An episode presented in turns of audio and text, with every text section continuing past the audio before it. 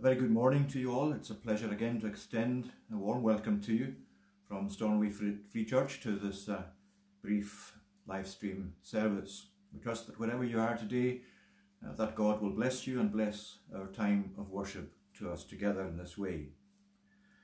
We're going to begin by reading first of all from the Bible, and our reading is from Luke's Gospel, the Gospel of Luke and chapter 14, and it's from verse 12 down to verse 24. Luke chapter 14, verses 12 to 24. Jesus said also to the man who had invited him, When you give a dinner or a banquet, do not invite your friends or your brothers or your relatives or rich neighbours, lest they also invite you in return and you be repaid. But when you give a feast, invite the poor, the crippled, the lame, the blind, and you will be blessed because they cannot repay you. You will be repaid at the resurrection of the just. When one of those who reclined at table with him heard these things, he said to him, Blessed is everyone who will eat bread in the kingdom of God. But he said to him, A man once gave a great banquet and invited many. And at the time for the banquet he sent his servants to say to those who had been invited, Come, for everything is now ready. But they all alike began to make excuses first said, I've bought a field and I must go and see it. Please have me excused. And another said, I have bought five yoke of oxen and I go to examine them. Please have me excused. And another said, I have married a wife and therefore I cannot come. So the servant came and reported these things to his master. Then the master of the house be became angry and said to his servants, Go out quickly to the streets and lanes of the city and bring in the poor and crippled and blind and lame. And the servant said, Sir, what you commanded has been done, and still there is room. And the master said to the servant, Go out to the highways and hedges, and compel people to come in, that my house may be filled. For I tell you, none of those men who were invited shall taste my banquet. We pray God will follow with his blessing, reading that portion of his word. We're now going to pray, so let's join together and give our minds to prayer. Lord our God, we give thanks for your great invitation to the gospel feast today. We thank you that you invite all of us, that your word compels us, and that you reach out to us, Lord, through the message of the gospel, so that today we will come to your feet, to your footstool, to submit ourselves to you, to surrender our lives again into your hands. We thank you today, O Lord, for the gospel, the gospel that joins so many people together today throughout the world.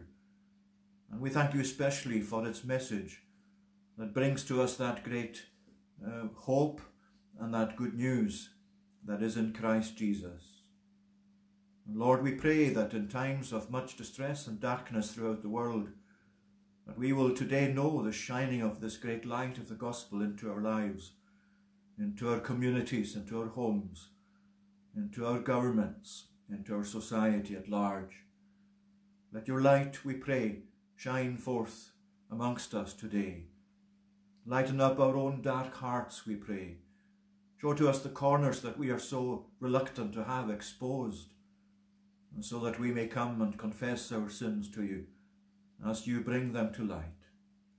Lord, we thank you for your forgiveness, for the way that it is so available to us through Jesus Christ, and for the manner in which you extend it to us through the gospel.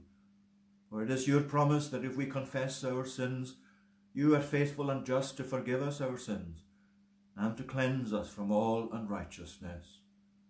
And it is our unrighteousness, Lord, that you make us aware of when you come to convict us by your Spirit of what we are like. But we bless you that as you find us in our unrighteousness, so, Lord, your own will is that we should come and have that dealt with, and come to appear righteous in your presence with the righteousness of the Saviour himself, who died to make us righteous. We thank you today, O Lord, for all that you have done in that regard, for the perfection of your work, for the glories of that work and for the way that it abides forever as foundational and secure to all who come to trust in you. Lord, we bring before you today our circumstances in life. We know that uh, many of us, O oh Lord, are uh, perplexed by all that has happened in the world from a few months by with this virus. And, O oh Lord, we know that it is frustrating for us to continue to be restricted so much as we are. Yet we pray that you would give us the wisdom and the wherewithal to think of others as well as ourselves. We pray again for those who govern us and need to take decisions, for those who advise them. We commit that to you, Lord, and ask that you'd continue to give them uh, the necessary mind by which they will know what the best way forward for us is. We ask that you bless throughout the world all the communities that have lost many people. We know, Lord, in our own land that many families today mourn the passing of loved ones, not only through this virus, but uh, through other ways as well, that loved ones have come to leave this world. We ask today that you bless all who mourn, that you would show us, O Lord, that you are the God who understands our mourning, who has entered into our weeping who has come to take your place not only at a graveside but within the grave itself the person of the Lord Jesus Christ your Son. We thank you today, O Lord, that you speak to us out of that, that you assure us that you understand us, that you are able to do for us what no one else can. So we pray today for your comfort and your strength, for your blessing to all who are in need, especially those whose hearts are heavy over the death of loved ones gone. We pray for those, again, who care for us at this time.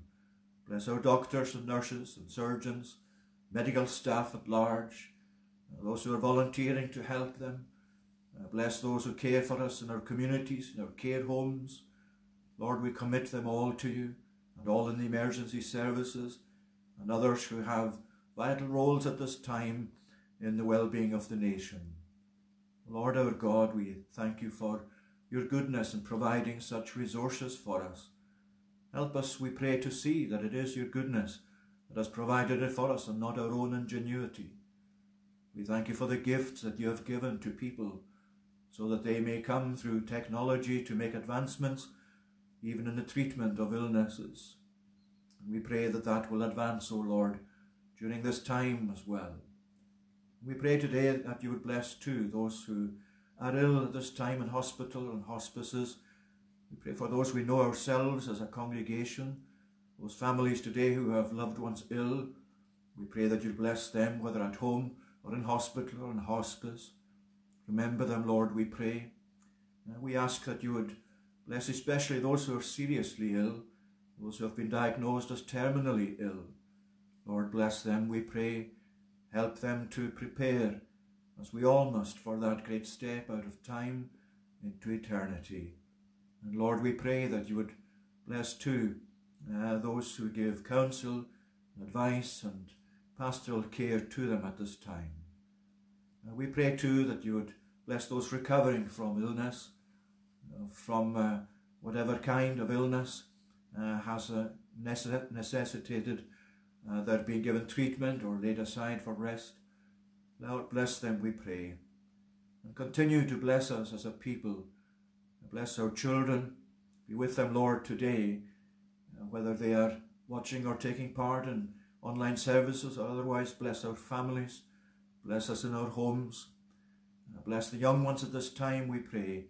When they have many questions about what is happening, we pray that you would watch over them that you would give them your loving care to draw them to yourself. Enable them, Lord, to understand increasingly the things of the gospel, the things of eternal life, and help them, we pray, to walk in your ways and not to be drawn aside to those evil ways that so often uh, seek to draw us away from you and from our safety in you. Receive us, we pray now. Continue with us and bless us freely and we ask it with the pardon of all our sins, for Jesus' sake. Amen. Well, children, today we're coming again to think of one of the birds of the Bible, and today we're actually thinking of the dove.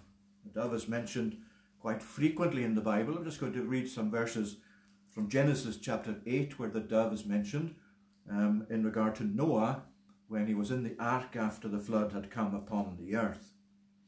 And in verse 6 of chapter 8 of Noah, uh, of Genesis, we read about Noah that he opened the window of the ark and sent forth a raven, and then he sent forth a dove, and the dove found no place to rest her foot, so she returned to him. So he put out his hand and took her in. And then he waited another seven days, and again he sent forth a dove out of the ark. And the dove came back to him in the evening, and behold, in her mouth was a freshly plucked olive leaf. So Noah knew that the waters had subsided from the earth. Then he waited another seven days and sent forth the dove, and she did not return to him any more. So the dove there was uh, the way by which Noah came to know that the waters had gone down, and the third time that they had actually gone down sufficiently for the dove to find a place to, to rest or even to nest, and she didn't come back. So that was the way that God showed Noah that it was time now to leave the ark himself and his family as well. So the dove there became to Noah a sign of hope. The world had been flooded by God in his anger with the awful sin of the world. And as that flood represented the anger, the wrath of God, uh, so this was God showing Noah that he had been protected in the ark, but the dove now showed him that the waters had gone back, that he could leave, that there was a new beginning for the world. And so as we think of uh, the dove, we think of that hope that the dove represents. The dove represents um, the hope that God gives to us in Jesus to rescue us from the flood of his wrath, the flood of his anger, to rescue us from sin, from everything to do with our sin. And the dove is such a beautiful bird to look at. It's a very gentle bird. And if you look at the eye of a dove, the eyes of a dove, all the different kinds of doves, of course, in the world, but if you look at their eyes, their eyes are very soft. And they look really very uh, placid and calm. And the calmness and the beauty, the soft beauty, if you like, of the dove really fits in with it being a symbol of hope, uh, a symbol of how God has provided for us in Jesus this wonderful salvation. And as well as that, the dove, of course, came down upon Jesus at the time of his baptism. The Gospels tell us that when Jesus was baptized by John the Baptist, the Holy Spirit descended upon him in the form of a dove. And a voice came from heaven which said, This is my beloved Son, with whom I am well pleased. That was God the Father speaking. So the dove, there as the dove came down upon, or the, the Holy Spirit came down upon Jesus, it's really interesting that it came that he came down in the form of a dove, in the shape of a dove, uh, a form that could be seen, although the Holy Spirit can't be seen. But it was really to show that the dove, as the symbol of hope and of gentleness and of peace, was coming to rest upon Jesus in the way that the Holy Spirit came to rest upon him and give him all that was needed for him to be our Saviour in the world, to face death on the cross at last. And so the dove again is important in that regard. And when we think about the gifts that Jesus gives to us when we come to trust in him, one of the gifts, the great gift that he gives us, is the Holy Spirit. He gives us the Holy Spirit to live within us, and that's how we actually have the strength in the Christian life to face the things that we must face in the world and to prepare for heaven. It's the Holy Spirit that does that. And when you think of the gentleness of the dove and the beauty of the dove, and you think that's representing the Holy Spirit, you can see how wonderfully gentle the Holy Spirit is in our lives to carry us, to comfort us. He's known as the Comforter, the Counselor in John's Gospel. And when you think of the dove, think of the Holy Spirit, think of the gift that God has given to his people, think of the power that he places in our hearts, think of this symbol of hope, think of the way in which the dove represents a wonderful hope of salvation, which you have when you have Jesus himself. He gives you the Holy Spirit. And I hope today that all of you children will come yourselves today to ask Jesus to send the Holy Spirit into your life, to keep you under the control and the care of the Holy Spirit, so that He will teach you and guide you and comfort you and strengthen you and prepare you every single day of life until you're ready to go to be with Jesus Himself. Let's now say the Lord's Prayer together. Our Father, which art in heaven, hallowed be thy name. Thy kingdom come, thy will be done on earth as it is in heaven. Give us this day our daily bread, and forgive us our debts, as we forgive our debtors. And lead us not into temptation, but deliver us from evil. For thine is the kingdom, and the power, and the glory, forever. Amen. Let's continue to read in uh, Luke chapter 14. And we're reading from verse 25 through to the end of the chapter. Luke 14 at verse 25. Now great crowds accompanied him, and he turned and said to them, If anyone comes to me and does not hate his own father and mother and wife and children and brothers and sisters, yes, and even his own life, he cannot be my disciple. Whoever does not bear his own cross and come after me cannot be my disciple. For which of you, desiring to build a tower, does not first sit down and count the cost, whether he has enough to complete it? Otherwise, when he has laid a foundation and is not able to finish, all who see it begin to mock him, saying, This man began to build and was not able to finish. Or what king going out to encounter another king in war will not sit down first and deliberate whether he is able with 10,000 to meet him who comes against him with 20,000. And if not, while the other is yet a great way off, he sends a delegation and asks for terms of peace. So therefore, any one of you who does not renounce all that he has cannot be my disciple.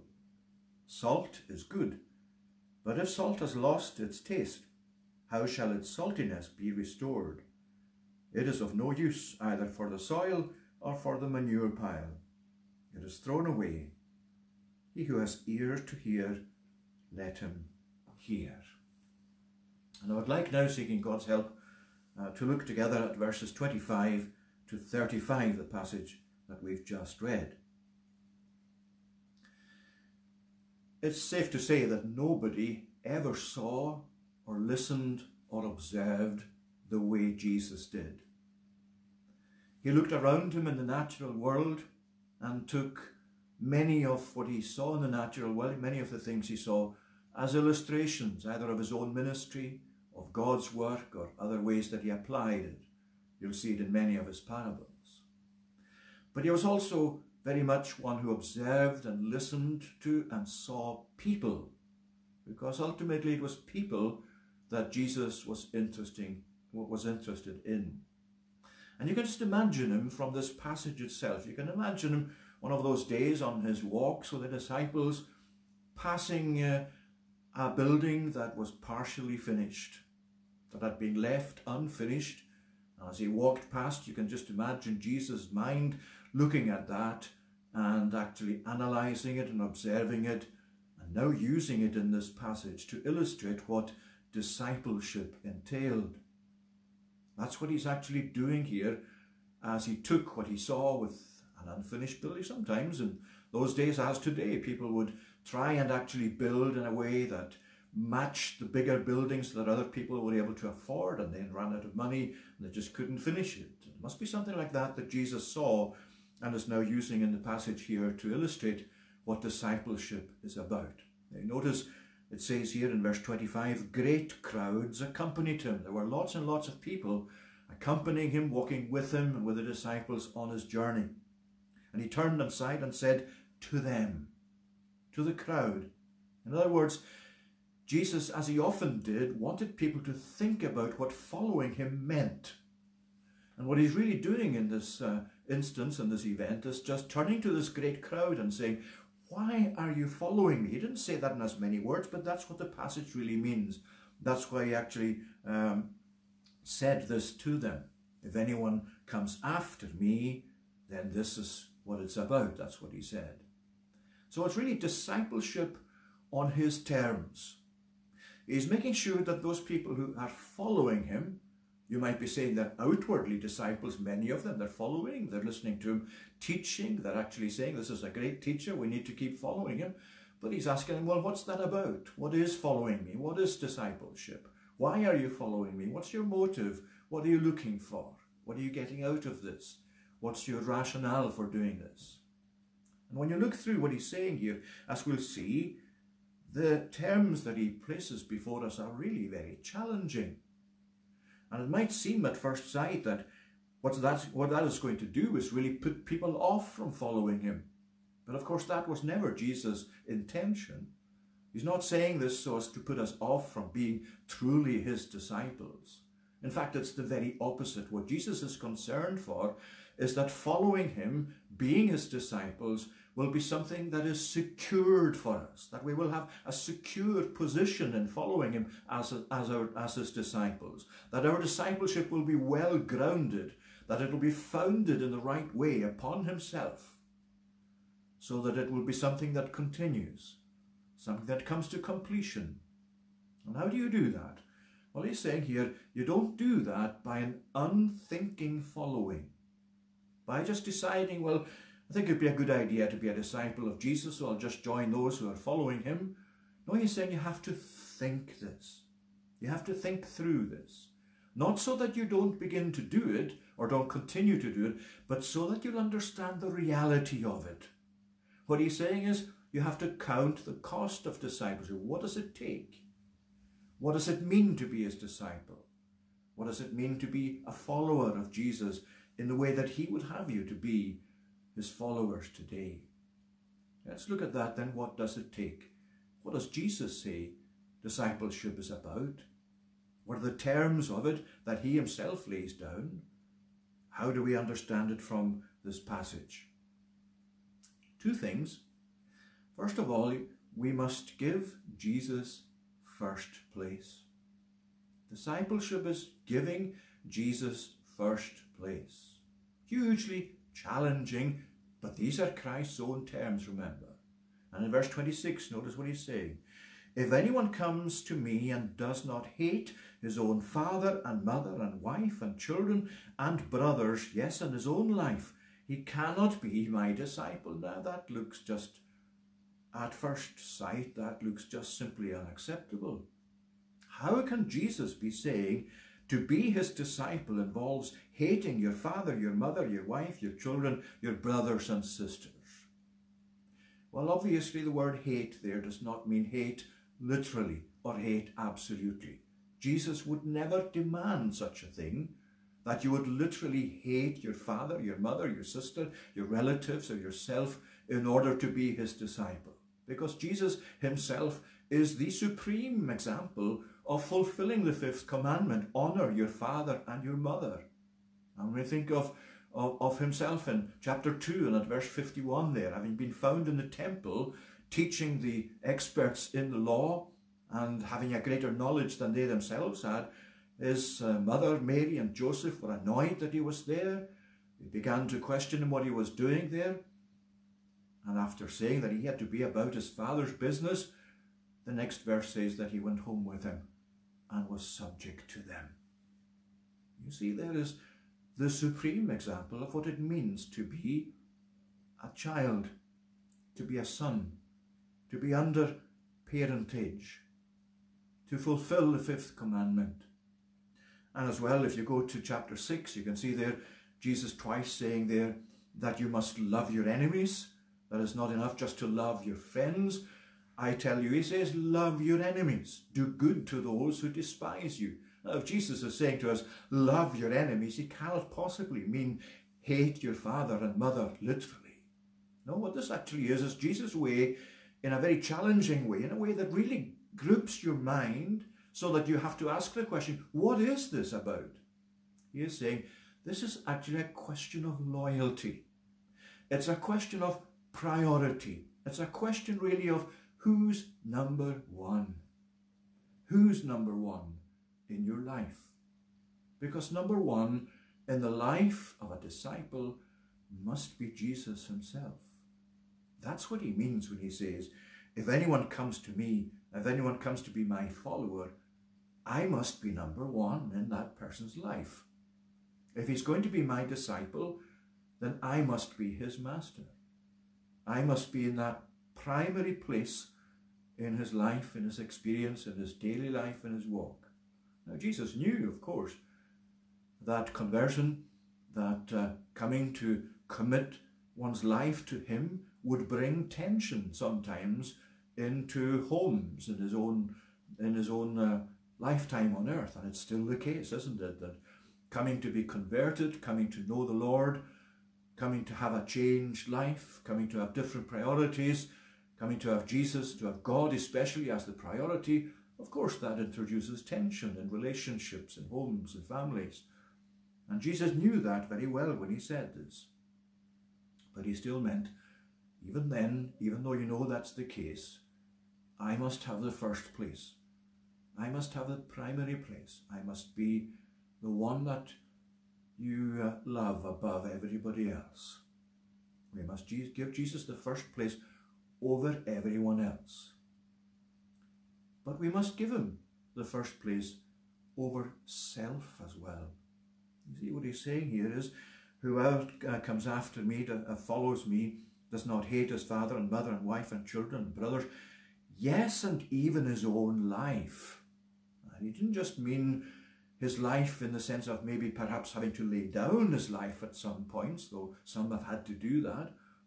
What he means by his life is really our own personal self, our own selfdom, if you like. Uh, when you go to chapter 9 and you see how he speaks there in, in terms of uh, discipleship similarly to here. You can see that uh, in chapter 9 uh, and uh, at verses 23 to 25, um, Jesus is actually speaking there of the conditions or the uh, way of discipleship as well. Verse 23, he said to them, If anyone would come after me, let him deny himself and take up his cross daily and follow me.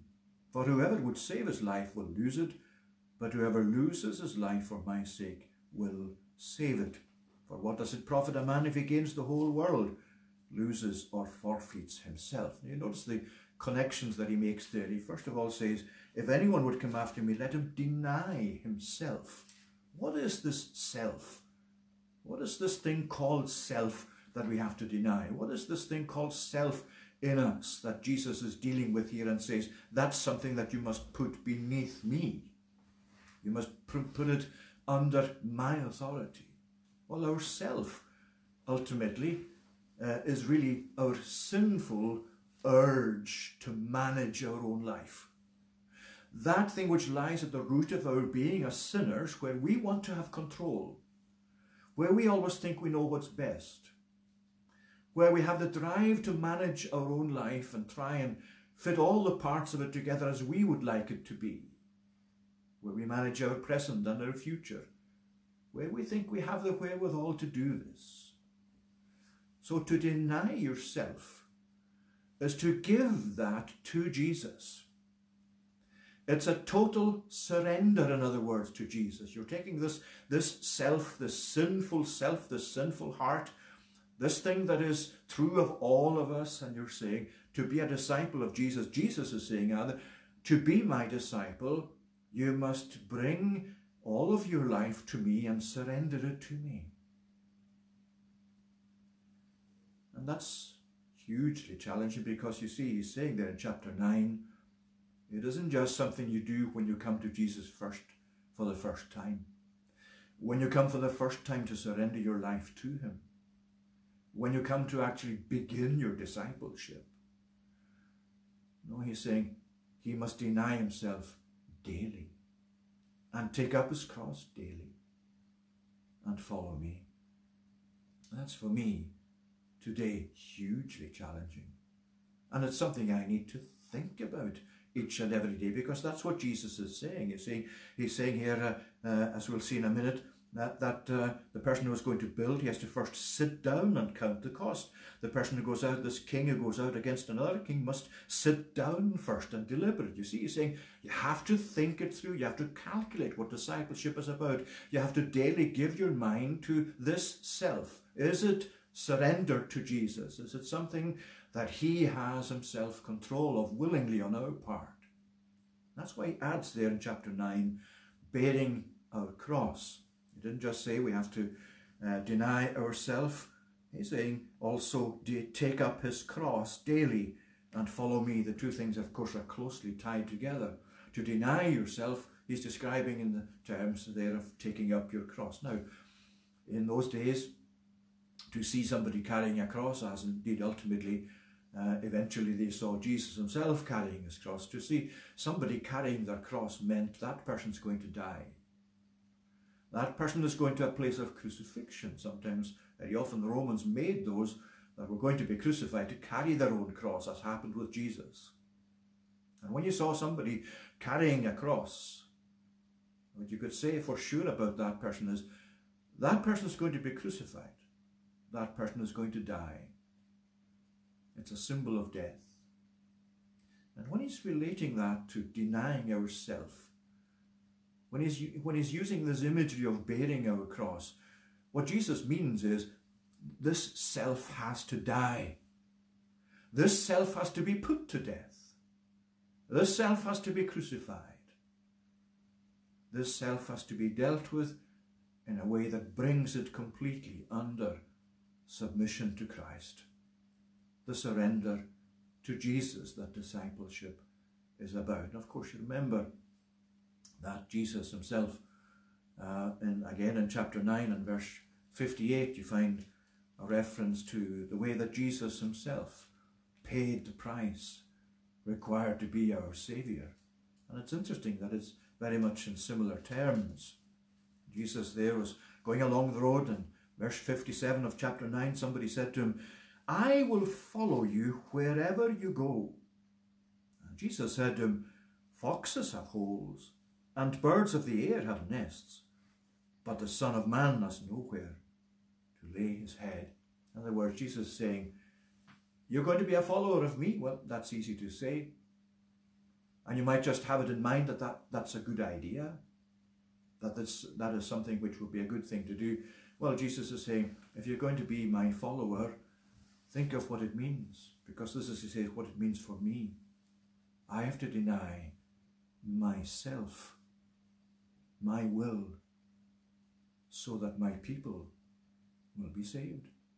And when he came to Gethsemane, that's precisely what you see. Father, if it be possible, let this cup pass from me, yet not my will, but thine be done. And in that sense, though not a sinner, though not having self the way we have self, the sinful part of us, the sinful aspect of our being, Jesus didn't have that. Yet, he still put others ahead of himself, and especially those for whom he went to die. We must give Jesus first place. And I have to say to myself today, in your life, as a Christian, as a Christian minister, as a husband, as a father, as a grandfather, are you putting Jesus first? And you're surrendering to Jesus all aspects of that? And I would have to say, very frequently, when I'm pulled up short by Jesus himself, to realize, well, I'm sorry, Lord, I haven't denied myself. Forgive me for not denying myself. Help me to surrender more fully to you. Is your life today surrendered to Jesus? Is it your concern as a disciple to keep surrendering your life to Him? To keep him in control of your heart, to deny yourself, to take up your cross today and say, This is another day when I must put self to death for Jesus' sake. That's the first thing. We must give Jesus first place. But second thing, we must give discipleship careful thought. Now, we've alluded to this already, but if we look at it more detail from verse 27 through to the end of the chapter. We must give discipleship careful thought. And I want to just focus on three things that Jesus emphasized in these verses. First of all, Christ's emphasis on finishing. Now, you might say Christ's emphasis on persevering to a finish. Because he's saying here, uh, this first illustration he uses of somebody desiring to build a tower uh, does not sit down first and count the cost. Otherwise, if he hasn't done that, he'll find he's not able to finish it, and people then begin to mock him and say, Look, this man, he didn't enter into this project thinking about it, calculating the cost of it, so he's now not able to finish it. And there's an embarrassment and uh, a sense of truly feeling sorry for himself in all of that. And you notice he's saying here, um, he doesn't first sit down and count the cost. That's again an emphasis on the careful thought, the analysis that must go into discipleship and must keep being applied to discipleship. Remember, this is not just about starting the Christian life, starting the life of a disciple. This is something that Jesus wants us to do every single day so that we are looking at his emphasis on persevering, on actually seeing it through to the end, the importance of finishing this. Because that's what being saved is about. Whoever is saved, he said elsewhere, whoever is persevered to the end, the same shall be saved. So, what he's really saying to you and to me today is I have to look at my discipleship. If I've become his disciples, if not, then there's no reason why you can't begin that now, why you can't begin it today, why you cannot surrender your life to Jesus and then go on uh, surrendering your life to Him every day. But if you've already done that, you have to think through the importance of perseverance and of finishing. What do I need for that? Think of what it is you require in order to push on with your Christian life, with your disciples. What resources do I need? What challenges will I meet? How am I going to overcome the challenges, the difficulties of the way? What he's really saying is, like I said to the children, what it really entails is he's bringing us to see the need of greater resources than we have ourselves. Because discipleship basically isn't just surrendering your life to Jesus. You have to say, well, what is that about? It's actually then bringing the power of Jesus through the Holy Spirit into your life. And that's essentially what conversion is, where God comes into our lives, where the Holy Spirit comes to live in our hearts.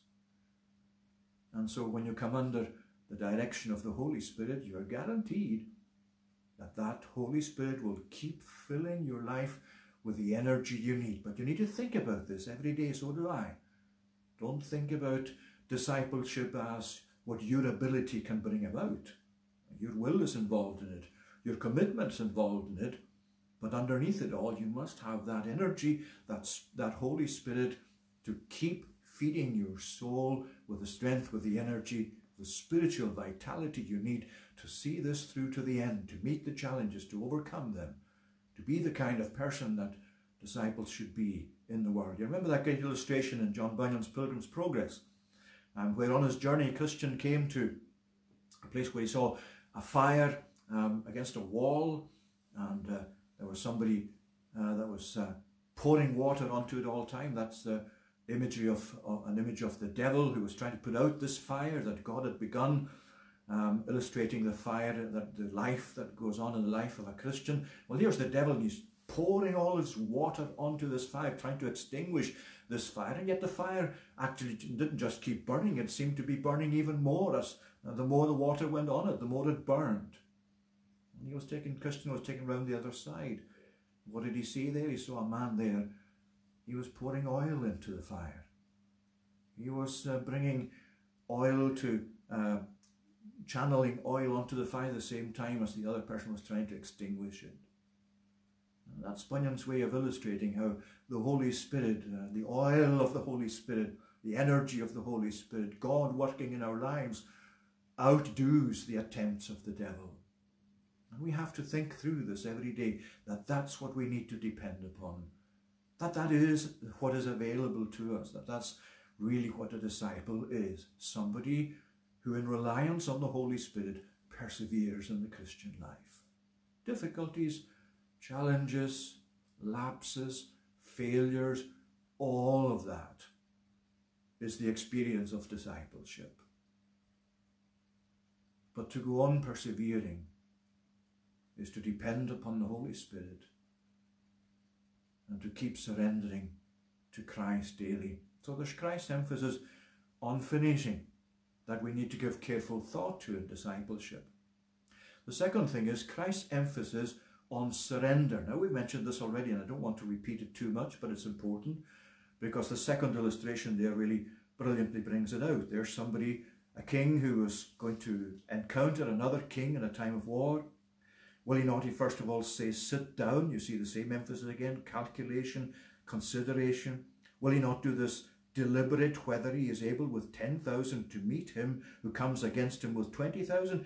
And if not, while the other is yet a great way off, he sends a delegation and asks them for terms of peace. Now that's really the calculation that's sensible, isn't it? Here's the king who's got the smaller army, the other larger army is fast approaching.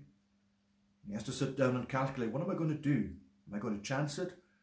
Am I going to try and bring the resources I have, much smaller than the person who's coming to me? Am I going to try and defeat him with what's likely to be insufficient? No, he says, I'll just send a message to him, I'll send a delegation, I'll sue for terms of peace and that'll be it. We'll finish it at that. That'll be an end of it. Well, discipleship is precisely that. It is accepting Christ's terms of peace. It's accepting Christ's terms of discipleship on surrendering to Him and giving our will to Him and daily surrendering to Him, accepting His will is greater than ours. You see, when you come to be confronted, many of you know, with God and His terms, when you realize that the Bible is true when it says that the uh, fleshly heart, the heart of flesh, the heart where self rules, is enmity against God. And when you come to face God and meet with God and realize through the gospel that God is confronting you with his terms and that God wants to take over your life, and you're resisting that, and you know the enmity in your heart against that, what do you do? Well, self will say, hold out. Hold out. Just don't give in yet. Just keep on resisting. Just keep on doing your own thing. Live by your own terms. Whereas the renewed soul surrenders to Jesus and says to God, I'm laying down my arms of rebellion.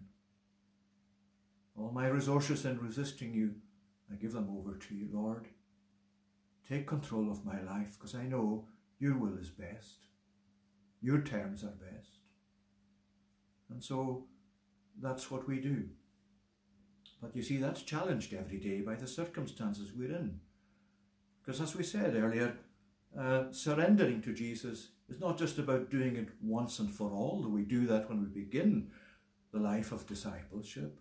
Discipleship is an ongoing surrendering to Him. So when you're challenged, as you will be, and as I am, with instances where, for example, just to take one example, you have something to forgive, or you have to go and ask someone for forgiveness, whichever way it is, whether it's somebody that needs to be forgiven or you need to uh, ask forgiveness of someone, self will say, well, hold on, hold out. You can't just go uh, to him or to her just now. You know, that's they don't deserve that. And uh, you're in the right, so just leave it at that. Don't mind the person. Let just just leave things. But surrender to Jesus means that you have to forgive when forgiveness is required. And you have to receive forgiveness when receive when forgiveness is offered.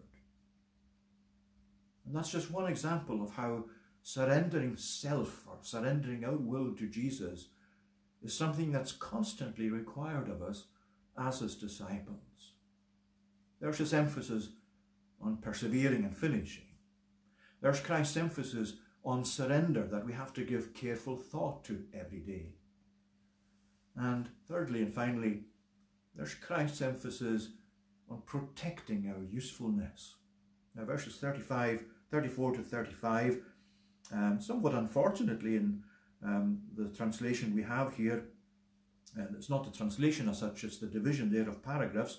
The headings that you find in the ESV and other modern translations are very, very useful because they very often give a summary of what the verses um, under these headings actually contain. But unfortunately, sometimes the heading tends to actually make an unnecessary, uh, an unnecessary uh, break with what goes before. And when you find here salt without taste is worthless, gives you the impression, doesn't it, just looking at that, as if that's just tacked on or doesn't really have a very close relationship with the previous verses, whereas it very much does. It's still part of what Jesus is saying in terms of defining discipleship on his terms. So he's talking here about an emphasis on protecting our usefulness. You see, in those days, salt, um, rock salt especially, that would be used mostly, but uh, it wasn't 100% pure salt. It had other elements in it. And uh, quite often you'd find, as it was stored somewhere, that the sodium chloride would leach out of it and you were left with something that was totally useless. I mean, you couldn't use it for preserving, you couldn't use it for flavouring, you couldn't use it on the land. As he says here, it's just thrown away. It's no use for anything. And this is really Jesus' emphasis on saying you need to actually daily give careful thought to protecting your usefulness. Don't let the vital spiritual elements of your life leach out under the influence of worldliness or of worldly considerations. Don't lose your usefulness. You might be saying today, I'm not very useful in the, I'm not very useful in the service of God. I'm just a very tiny little cog in the whole machine.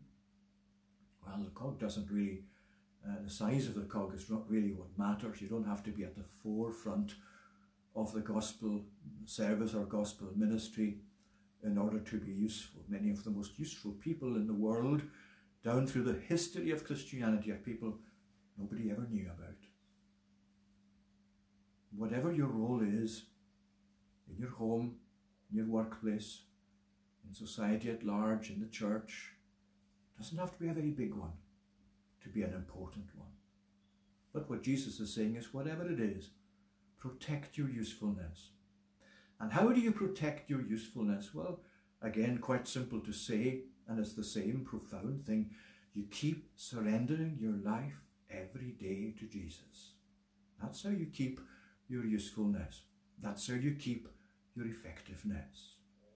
Whoever would be my disciple, he's saying, must first of all give me first place.